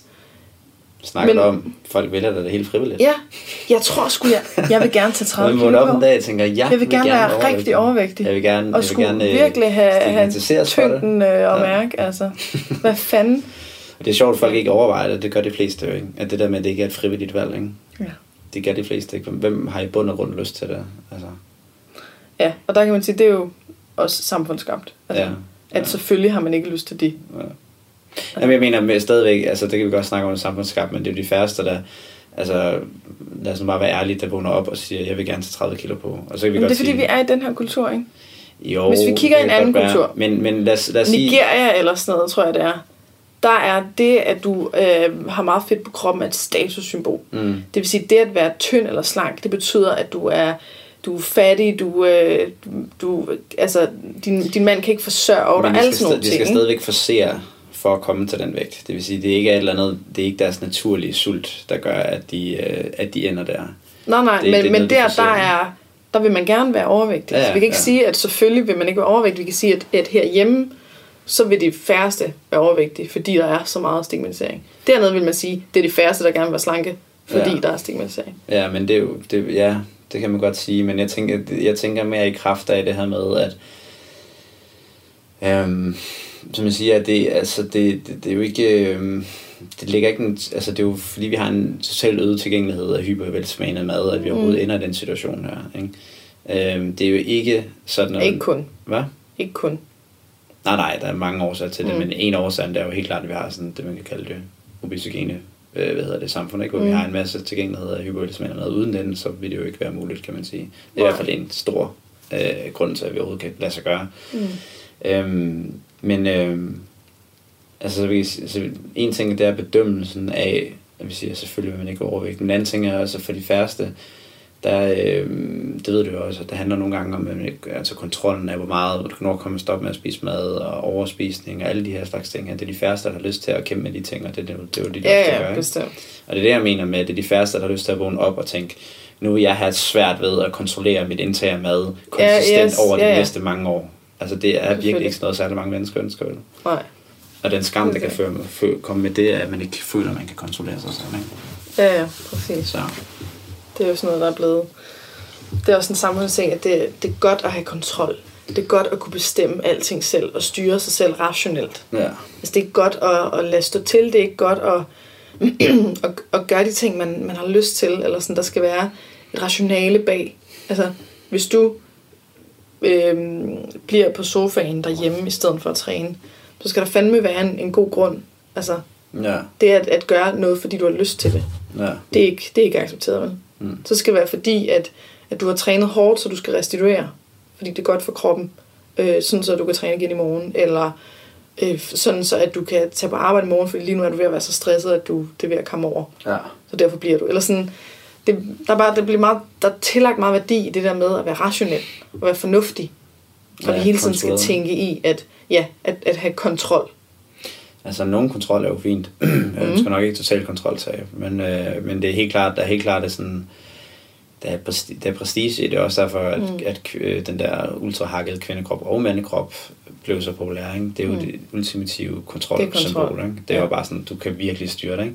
Jeg kan også huske dengang, at jeg rendte rundt med hele tiden med en sixpack, ikke? Det var også det folk, de sagde til mig, der var sådan, var der bare meget disciplin, ikke? Og så sidder jeg, jeg er sådan en, der har disciplin, Altså det er sådan, jeg har skrevet om det her, og det var jo for mig, hvor meget hele den her træningsting her, det var sådan en total kontrolting, for mit udkommende mad og sådan noget. Der var sgu så mange ting, jeg ikke kunne kontrollere, men jeg kunne kontrollere, hvordan jeg spiste, og jeg kunne kontrollere, hvordan jeg trænede, det gjorde jeg bedre med mig 140%, ikke? Ja. Hold da kæft. Så det kan også blive en besættelse, ikke? Jo, altså, det blev det også. Ortoreksi. Ja, det blev det også. Og generelt så handler anoreksi jo også om kontrol. Ja, det er ikke maden jo. Nej, det er at jeg kan nu kontrollere. Ja. Og det er jo ofte et tegn på, at der er noget andet i livet, du ikke kan kontrollere. Ja. Altså, der er et eller andet, der er for stort eller for kaotisk. Eller... Ja. Også det med at skære i sig selv, for den sags skyld. Ja. Altså, så det er mig, der kontrollerer. Jeg tror virkelig sådan, altså det her med kontrol, behov og specifikt sådan et kontrolbehov i overgear, det er sådan noget, det er uhyre almindeligt, det findes med noget. Kæft, der er meget af det, mand. Det er helt vildt. Hvis du kigger rundt, hvis du først lægger mærke til mønstrene, er så mange... hele kulturen tiltaler folk, der har det der behov for kontrol. Ikke? Det er derfor, man bliver syet ind i det. Det er også derfor, jeg blev syet ind i det. At der er virkelig sådan, der ligger et lag, og det er heldigvis kommet ud af, nu kan jeg i stedet for at få det til at handle om, at jeg egentlig bare synes, det er rart at røre mig. Ikke? Men det tog fandme mange år at komme derhen. Ja.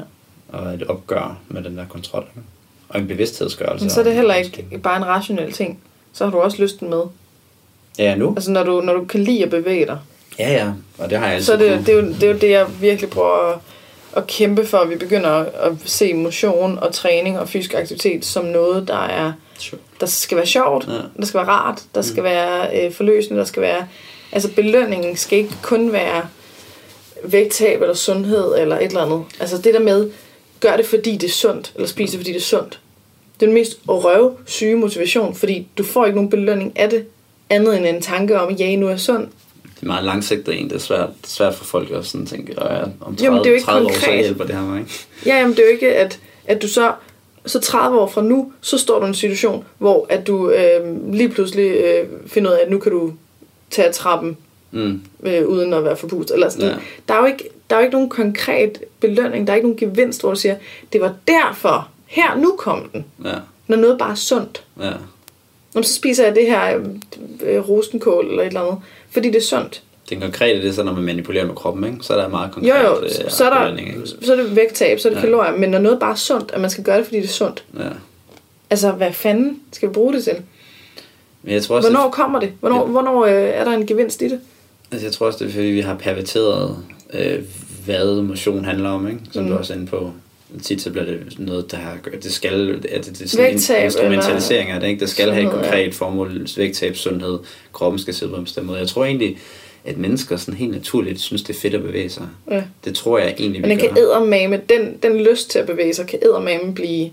oversvømmet. Jamen, det der mener af tvangsmotion, ikke? Altså, eller jeg skal, eller jeg burde, eller... Så ligger vi hele det her lag henover af skal, burde og sådan noget, ikke? Og så forsvinder den der naturlige lyst til en, jeg tror, der er, fordi det er jo lige, hvis du kigger på de første børn, sidder ikke stille, vel? De bevæger sig, de kaster sig rundt og tumler og sådan noget. Jeg tror, ja, de løber jo ikke efter fodbolden, fordi at så forbrænder de kalorier. Nej, nej, men det mener det hele der instrumentaliseringslag, det kommer vi på bagefter, ikke? Når vi bliver bevidste om de normer, der omhandler bevægelser, ikke?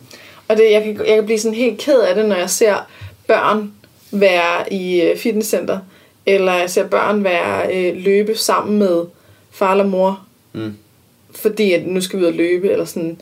Fordi jeg bare tænker, det kan jo der er nok også der er noget socialt aspekt i det, ikke? Jo, men det kan bare meget hurtigt blive, altså der er en risiko for, at det kan blive til noget, man gør, fordi det er sundt, eller fordi at det er, altså mor skal tabe sig, eller et eller andet. Men af nogen grad er sundhed ikke okay, så? Jamen, vi er ude i absolut savn, jo. Jo, men jeg tænker bare, at hvis der er en risiko for, at man kan få et forhold til motion, der, hvor det handler om altså at motionere, hvor det ikke handler om at have det sjovt, så tænker jeg, at sundhedseffekten, den kan udblive i forhold til, at man på en måde stopper med at gøre det. Altså hvis vi skal sikre os et liv, hvor vi er fysisk aktive gennem hele livet, så skal det jo helst ikke være en belønning, der først kommer senere. Nej. Altså i at hvis jeg så løber, så har jeg et ret bagefter, eller hvis jeg så styrketræner, jamen, så kan jeg, når jeg bliver gammel, så får jeg ikke ligesom lemskader og sådan noget. Ja. Hvis vi skal sikre, at motivationen var ved hele livet, så er vi nødt til at have lysten med os. Altså have det der element med af, at det er, det er derfor, jeg gør det her. Altså det, om det så er roen i, at man kan altså blive meditativ, hvis man svømmer, eller om det er konkurrenceelementet i, at man spiller badminton eller fodbold eller et eller andet, eller om det er leg med sådan en altså skattejagt, altså sådan noget oløb, orienteringsløb. Vi skal lege noget mere, det kan vi snakke om. Vi skal lege noget mere, ja, præcis. Ja. Og det tænker jeg er noget af det, der er lidt farligt lige nu, blandt andet med overvægtsproblematikker, at man ved, at hvis jo tidligere man er overvægtig, altså hvis man som barn er overvægtig, så har man større risiko for at være overvægtig hele livet, ikke? Ja. Og derfor bliver der sat ind tidligt, hvilket jo teoretisk set giver mening, rationelt giver det mening, ja, men i praksis så er der bare alt for mange, hvor at de pludselig bliver bliver sat på en kur, eller ikke må spise det, som resten af familien må, eller skal ud og løbe, eller dyrke motion, hvis de tager på julemærke hjem, eller et eller andet, hvor at det ligesom er vægttab, der er formålet. Ja. Og måske endda for at vide af en sundhedsplejerske, at du er for tyk, du skal spise noget mindre. Altså så skaber vi eddermame også en risiko for både at få et forkvaklet forhold til sin egen krop, og til mad, og til motion, ikke? Ja. Og det er jo der, hvor jeg tænker, at fokus er helt forkert. Altså det er fint at sætte ind tidligt, men så skal det jo for hulen ikke handle om noget, der er indirekte motiveret. Nej. Altså så skal det jo handle om, lad os skabe et rigtig positivt forhold til det at bevæge sig hos det her barn. Lad os skabe et positivt forhold til grøntsager.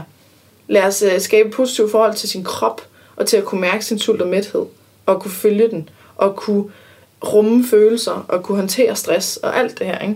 Jo. Det andet der, det er sgu lidt at lege med den, tænker jeg. Ja, men jeg er umiddelbart enig med at sige. Det er rigtigt, at hvis det bliver sådan en tvangsting fra en tidligere alder, det her, det skal lige gøre for at være ordentlig. Ja. For at få lov at være med i. Den er i hvert fald, har en potentiel risiko for at ende op i, at de kommer til at hade de der ting, ikke? Mm. Præcis. Det er jo lidt. Og det er, når de så kan få lov at lade være, så lader de være. Ja. Fordi det kun er forbundet med noget, der er ubehageligt og ligesom, ja, tvangsagtigt. Ja. Det er det, jeg tænker på med, hvis man skal sikre et godt forhold til motion, jamen så skal det måske ikke være, at vi er ude at løbe, fordi at vi skal løbe. Mm. Men at det er, at vi skal ud og lege fangelej, eller jeg tror, der kan være elementer af begge dele. Fordi det er sjældent, at vi naturligt har lyst konstant. Altså jeg oplever også nogle gange, hvor jeg gerne vil ned og træne, og jeg vil gerne ned og træne, men jeg har bare svært ved at komme afsted, ikke? Mm. Der kan man jo lære sådan nogle strategier som temptation bundling og sådan noget, ikke? Altså hvor man kobler det sammen med noget, som er positivt, som man har en positiv ting til at tænke. Jeg gjorde det forleden, ikke et konkret eksempel. Jeg ville gerne ned og træne. Det var blevet lidt sent, og jeg var sådan lidt træt, og sådan, jeg lå lige på tasken til, og tænkte, fuck, du ved, skal jeg droppe det, skal jeg ikke droppe det? Men jeg havde lyst, og jeg ved med mig selv, at når jeg først går i gang, så er det fint nok. Mm. Det er svært for mig, og det er det for mange. Det er den der hurdle, men man lige skal tage sig sammen og komme afsted. Mm. Så ringede jeg til Morten. Mm. Der var en rar ting. Og så sagde, kan du lige snakke med mig, mens jeg går ned i træningscenteret? Fordi så har jeg noget andet at fokusere på imens. Yes. Og så snakkede vi sammen, indtil jeg var nede og træne. Og så var jeg i gang, Ja. Og så var det det, ikke? Så havde jeg koblet det sammen med noget positivt. Men der er jo også, altså... Hvis man så finder noget motion, eller træning, eller fysisk aktivitet, som man synes er rart eller sjovt. Ja. Noget, man godt kan lide, mens man gør det. Ja. Så er vi næsten i mål. Ja. Fordi problemet er så, at det vil stadig være indirekte motiveret. Ja. Fordi der er en handling før det, der handler om at tage dig over. Ja. Og hvis vi så kan lave den handling om, altså med at tage dig over til noget, der er rart, så er der ligesom passage, ikke? Ja. Så det er noget, som mange kommer til at undervurdere, ikke? At sige, jamen, der kan være en barriere, der hedder, at jeg selvfølgelig skal cykle for at træne. Ja. Jeg synes, det er verdens mest idiotiske altså sådan tilgang, at sådan, hvis du skal over at være fysisk aktiv, så skal du fandme også være ekstra fysisk aktiv. Ja. Og sådan, hvad? Det svarer jo til at sige, har du løbet 5 km, men hvorfor var det så ikke 6 km? Ja. Du kunne lige så godt have løbet lidt mere. Ja. Hvor jeg bare sådan, jamen, så tag bilen derover. Ja, hvis det er det, der kan få dig til det. Sørg for, at du har noget god musik på cykelturen, hvis du ikke har en bil. Eller, det der med, at, som du nævner, at ringe til nogen og snakke med dem. Sådan så det egentlig er rart, det man er i gang med. Ja. Eller at man går, mens man hører en spændende podcast af dig eller mig, for eksempel. Jeg glemmer det. Ja. Det, vi er nødt til ikke at undervurdere den der handling, som først er rar bagefter, først rar, når du så kommer derover. Ja. At den handling i sig selv, hvis vi kommer til at undervurdere den, så kan vi godt komme til, at den så ikke bliver gjort. Ja. Og hvis den ikke bliver gjort, så bliver resten heller ikke gjort. Nej, det er det. Altså, så er det lige fedt, ikke? Jo. Men jeg tænker... Stridthår. Hvad? Du har stridthår. Nej, det? Ja. Det er, fordi jeg er så ung og hip. Ja. Det strammer en stridthår. Det har også. Men jeg tror, jeg tænker meget over det der med at genfinde leg. Du ved. Yes. Det tror jeg... Vi skal lege noget mere. Vi taber den som voksne mennesker, fordi vi skal være fornuftige. Eller vi skal være, du ved, sådan... Jeg ved det ikke. Altså, men altså, jeg snakker også bare leg, som i sådan... Du ved, boldspil, eller hvad det nu kan være. Jeg elskede de der ting, der var barn. Jeg synes, det var det sjoveste. Badminton og volleyball og håndbold. Ja, alle de der ting, der jeg elskede idræt. Gymnastik og trampoliner og hula-hopring og shipping og rulleskøjter og alt sådan noget. Og bare de der ting. Og jeg synes faktisk, uden... Det bliver måske lidt generelt. Det kan være, at nu bliver det lidt generaliserende, men jeg synes... Jeg synes, det er mere okay for mænd at lege. Du ved, de må godt, så samler han bolden op og spiller, ikke? Men kvinder gør det virkelig ikke særlig meget, ligesom vi skal være sådan lidt mere pæne, og så må de ikke, så må de helst ikke kaste sig ned på græsset, eller et eller andet, hvor jeg sådan tænker, det er da faktisk lidt ærgerligt, at de skal holde sig tilbage på grund af et eller andet kønsnorm omkring, hvordan skal man opføre sig som kvinde at lege. Altså, fordi det, altså, jeg tror generelt, det er altså, det ved jeg ikke, jeg tror, det er sjovt at lege. Ja, vi skal lege noget mere. Jeg er selv vildt dårlig til det. Ja. Men jeg oplever sådan, at jeg så selv ligesom gør et eller andet. Nogle gange kan det også bare være, at jeg går et eller andet sted, og så, du ved, så er der en kantsten, og så går man og prøver at balancere på kantstenen. Et eller andet sådan fuldstændig fjollet den retning, hvor man bagefter sådan, altså det er sådan, det er playfulness, ikke? Ja. Altså, hvor det faktisk er sjovt. Det er klatre i træer, for eksempel. Ja, eller et eller andet. Og kæft, hvor er det sjovere at klatre i træer, end at skulle stå og lave kropshævninger i et eller andet fitnesscenter. Jeg kan også godt lide at lave kropshævninger. Ja, okay. Du er også mærkelig. Nej. Ja. Vi skal lege noget med. Jeg sidder og tænker på, at vi skal til at slutte af, og at vi måske kan finde en titel til episoden, som hedder noget med leg. Ej, det var ikke, meget så sidst, da vi kom ind på det. Der er sådan et clickbait, der sådan 2 minutter af det handler om leg, og så skal den hedde det. Ja, men det er bare fordi, at det kunne være sjovt at have sådan en, der hedder leg med mig. Leg med dig selv. Et eller andet, som har sådan lidt leg med dig selv. Leg med dig selv. Ja. Det er rigtig en. Leg med dig selv. Ja. Mm. Hvad har vi ellers snakket om? Den er mulig, leg med dig selv er mulig, og så er der... vi var jo igennem mange ting. Vi var jo igennem meget med det her med overvægt og så videre, ikke? Men det bliver nok nogle lidt kedelige tunge til. Kedelige. Du har også allerede haft en, der hedder fede svin, havde du ikke? Jo. Ja. Med Anders. Åh ja. Ja. Jamen er det ikke bare leg med dig sammen? Ja. Lad os kalde det. Eller noget af den dur. Noget af den dur. Fedt. På noget bedre. Jamen, så vil jeg sige tusind tak, fordi at du ville komme ind og snakke lidt med mig. Jeg har tænkt mig at dele videoen i anledning af den her podcast, yes. når den her episode kommer ud. Hvis man nu tænker, at du skulle da meget spændende og single og sådan noget, hvor finder man dig så henne? Tinder, Bumble, happen, ej. Bumble? Kender du det? Er det noget nyt? Ja, okay. Og så det synes jeg lige folk skal høre, for det er faktisk meget... Okay, så Bumble, den fungerer på den måde, at når man matcher, så skal kvinden skrive først, for at unlocke ens samtale. Wow. Og så skal man så... Og det skal de gøre inden for 24 timer. Og så skal modparten, modtageren, så svare også inden for 24 timer, for at, for at man kan rent faktisk fortsætte samtalen. Okay. Så der er sådan lidt nudging i forhold til, at for det første, at det ikke altid skal være manden, der skriver, for det er det kraftedeme altid på Tinder. Mm-hmm. Og så at man heller ikke skal ud, der folk vente i 5 dage, før man vælger at svare og sådan noget, ikke? Mm. Men det jeg så har oplevet, det er, at det er så typisk, ikke? Så hvis man skriver hej, og så fordi man er en dude, så, sådan, og så godtager man den der fuldstændig uopfindsomme hej, ikke? Mm. Og det kan man bare ikke på Tinder som mand. Hvis du bare skriver hej til kvinder, så er der 1000 andre mænd, der skriver hej. Ja. Så tvinger kvinderne til at være lidt mere kreative. Ej, det var en ting. Men ellers skal man finde på Instagram, morten.svane. Men altså, der er altså ikke, der foregår ikke meget sundhed der lige nu. Det er faktisk mest billeder og videoer. Så hvis man godt kan lide at se... se en smukke facade.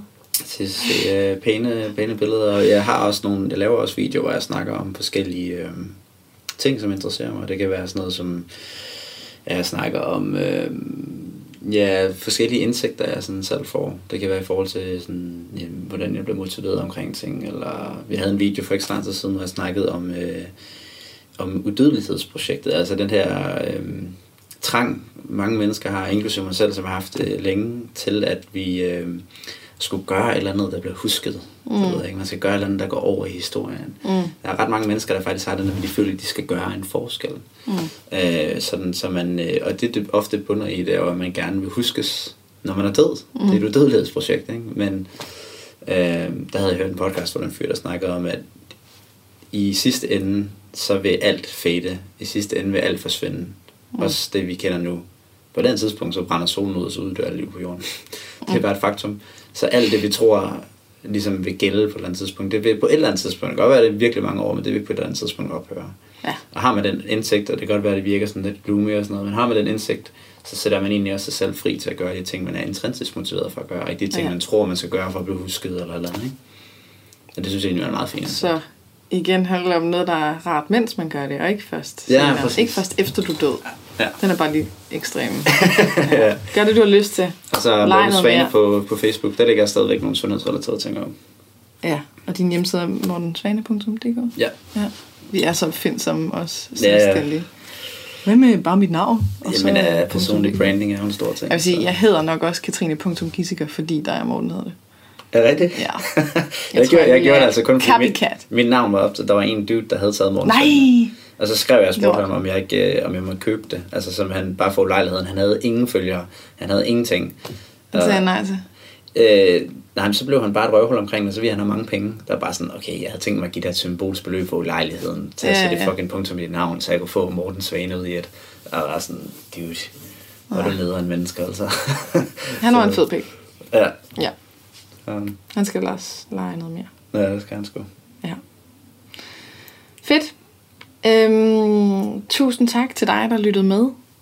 Du må meget gerne gå ind og give 5 stjerner. Så kan man komme lidt mere frem i den her podcastverden. Og gerne skrive en anmeldelse, hvis det nu er, du lige har lyst til det.